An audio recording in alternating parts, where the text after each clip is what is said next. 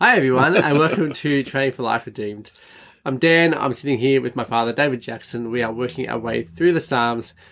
Dad, we're up to Psalm 55. We're going to read this one together Yep. because there's a leader who says or sings normally one part, and then the congregation do the other part. So I'm going to be the congregation Yep. and uh, of many voices. lead us away. Psalm 55. For the director with stringed instruments, a maskil of David. Give ear to my prayer, God. Don't hide yourself from my plea for grace. Pay attention to me and answer me. I ramble in my thinking and I'm in an uproar. From the voice of an enemy, from the face of the pressure of the wicked, because they dislodge wickedness onto me, and with anger they hate me. My heart writhes within me, terrors of death fall on me. Fear and trembling enter me, and sh- shuddering overwhelms me. And I said, Who will give me wings? Like a pigeon I'll fly and I'll settle. Behold, I'll, I'll relocate from men, far away to retreat. Let me lodge in the wilderness, Selah. Let me hurry to a refuge for myself from the rushing wind, from the storm. Swallow, my Lord, divide their speech. For I see violence and dispute in the city. Day and night they go around her on her walls, and trouble and sorrow are in her midst. Destruction is in her midst. It's never absent from her plaza. There's oppression and deceit. It's not an enemy who abuses me. I could bear that. It's not someone who hates me, who gangs up on me. I could be hidden from him. You are a man of my rank and my comrade, whom I've known well. We consulted well together. We walked with the crowds in the house of God. Desolations are upon them. They go down to Sheol alive because disasters are in the place where they stay, in their midst. As for me, I cry to God, and Yahweh saves me. Evening, morning, and noon I keep on thinking and raging, and he hears my voice. He ransomed my life whole from an attack on me, because there are many who are at me. God hears and he puts them down. He sits enthroned and as in the past, Selah. Nothing changes with them, and they do not fear God. He reaches his hand while enjoying his peace. He profanes his covenant. His mouth produces speech as smooth as butter, but a hostile approach is in his heart. His words are more tender than oil, but they're drawn swords. Throw your lot to Yahweh. He will provide for you. He will never dislodge the righteous. And you, God, cause them to go down to the deepest pit. They're men of bloods and treachery. They don't make it to the half of their days. But I trust in you. Well done. There's a lot in this psalm. It's a long one. Uh, 23 verses, I think you said there were. Yep. Uh, when we go through this, so it's very clear that this guy is generally in a in angst and Yeah. is very upset about the betrayal that's happened to him. Uh, he talks about different types of betrayals that he could have handled, but the person who's betrayed him is clearly close, someone who he loved, uh, you know, who David possibly loves, who Yeah. has who's betrayed him. Get us going here with this with the beginning. Okay. Well, this is there's only a couple of psalms in this set that don't say, you know, when David was doing X, Y, and Z.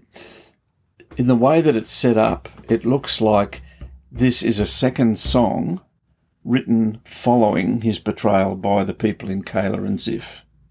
So he's still wandering around in the wilderness. He's got all these evil people, but it's he's making this shift in this song. It's as if, you know, that Psalm 54 was a first reaction to being betrayed, and then the weeks have gone by, and he's sort of sitting around going, you know, the last few weeks, my nights are just raging and and confusion, and he's reflecting all the thoughts and the thinking uh, and the emotion that's going on in his heart, and so you get a lot of language here about, um, you know, my heart writhes, uh, the terrors of death, all of these things are going on inside him. Um, I think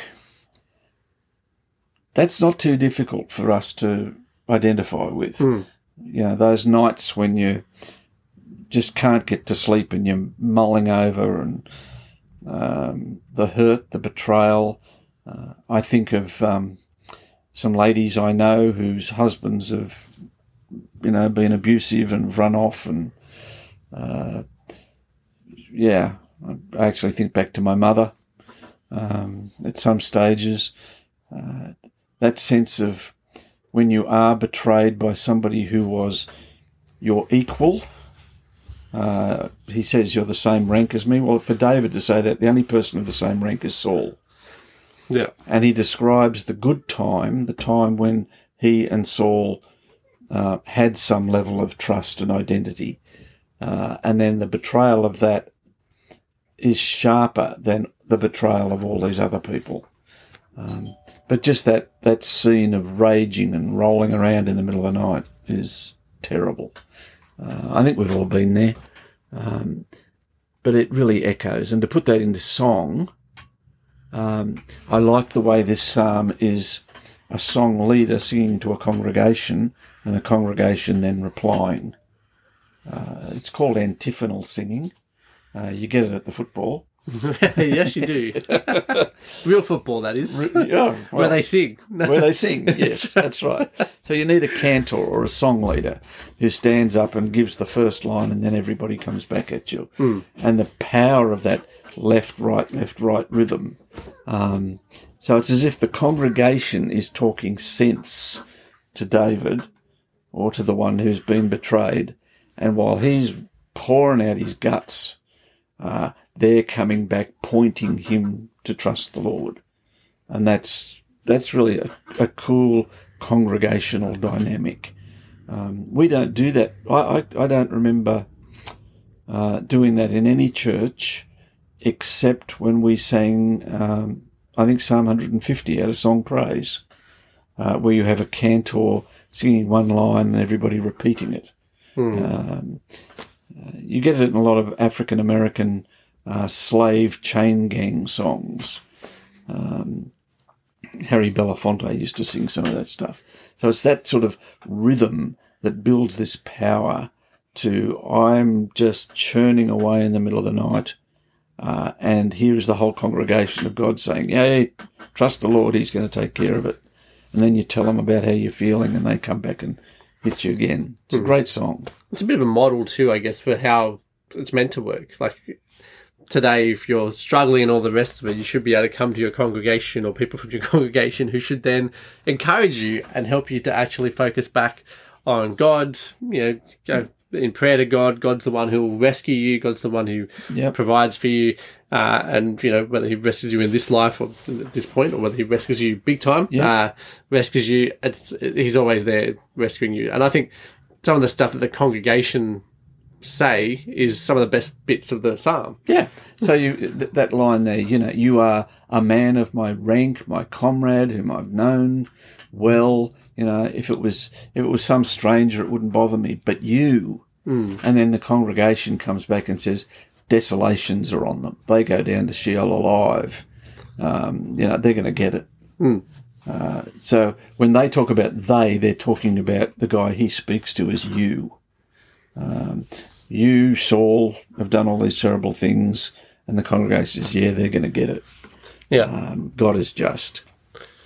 Yeah, but like I just yeah, the focus. I feel like the congregation is what is the one that's bringing it back around to to God. Uh, Yeah. throughout this thing. Yes, they're gonna like I'm on your side. They're gonna get punished, but also, you know. Uh, yeah, they don't fear God is is your next line, and then Yeah. you know throw your lot to Yahweh is going to come up later in, in verse twenty two, as the thing that the congregation is saying to to this person who's struggling. Yeah. And So- I think it's a good call for us, um, you know, to be along, actually alongside our fellow Christians and to be there when they need it. to turn the music of our assemblies, our congregation, into this, you know, put the proposition out there, respond to it. So he said, you know, you you were my special friend and you betrayed me. The congregation say, yeah, they're going to cop it. And then he says, um, he's ransomed my life from all those who attack me. God hears, he puts them down. So he's affirming what the congregation just said. And then the congregation come back and say, yeah, nothing changes with them because they don't fear God, reminding us of the atheist. Yeah. Um, and then the song leader goes, to the next step. Um, you know, God reaches out his hand while enjoying his peace. Uh, while this enemy enjoys God's peace, he profanes the covenant. Um, and he goes on to talk about what his enemy has done. Uh, and then the congregation come back with, well, throw your lot with Yahweh. Yeah, that's right. you know, don't worry about them. Just focus on God. Yeah. Yeah. Yeah, and just you know, that whole idea of you know, you're righteous, you're fine, you're you're safe because God's with you. Yep. Uh, but then ends up with at the end there, God can, is going to cause them to go down to the deepest pit. They're men of blood and treachery. Yeah. It's just like yeah, it's it's a very. I mean, I gave a brief summary of the psalm before we were doing this. I was like, you know, the person's in trouble. They need God. God rescues them. It's, it's, There's your it's, a, summary. it's a standard kind of structure for a lot of psalms. Yeah. Uh, but this is a longer one that goes in more depth Yeah. and it looks more closely And- at the inner struggles that are happening. Some of the imagery I think is is classic. Um, he talks about the enemy rolling or dislodging rocks on his head in the accusation. He's talking about the accusation. Saul has accused David of treachery, of treason, wanting to kill Saul and take the, the kingdom. David's not wanting to kill Saul at all. Uh, he's left that in God's hands. Um, so he's dislodging all of this stuff down on them. Um, and then the call goes back uh, from the congregation that says, Take your lot, which is your life, your burdens, and just leave it with God. And He uh, will never dislodge you. So you're rock solid firm. Your enemy's trying to roll rocks on your head, and you're leaving your whole position in the hands of God. Yeah. Um, uh, when we come later to another psalm, David's hiding in a gully, in a cave, um, and I've walked up. You've walked up that gully too, uh, and you just imagine walking through the gully and somebody rolling rocks down on you. um, yeah, there you go. All right, Dad. Well, that brings us to the end of this psalm to the end of this episode. If you would like to come and grab the study notes for this episode, you want to head over to trainingforliferedeemed.com slash 111, or are we up to 112? 111. 111. Uh, if you haven't hit subscribe, please do that. And make sure you come back and join us next week.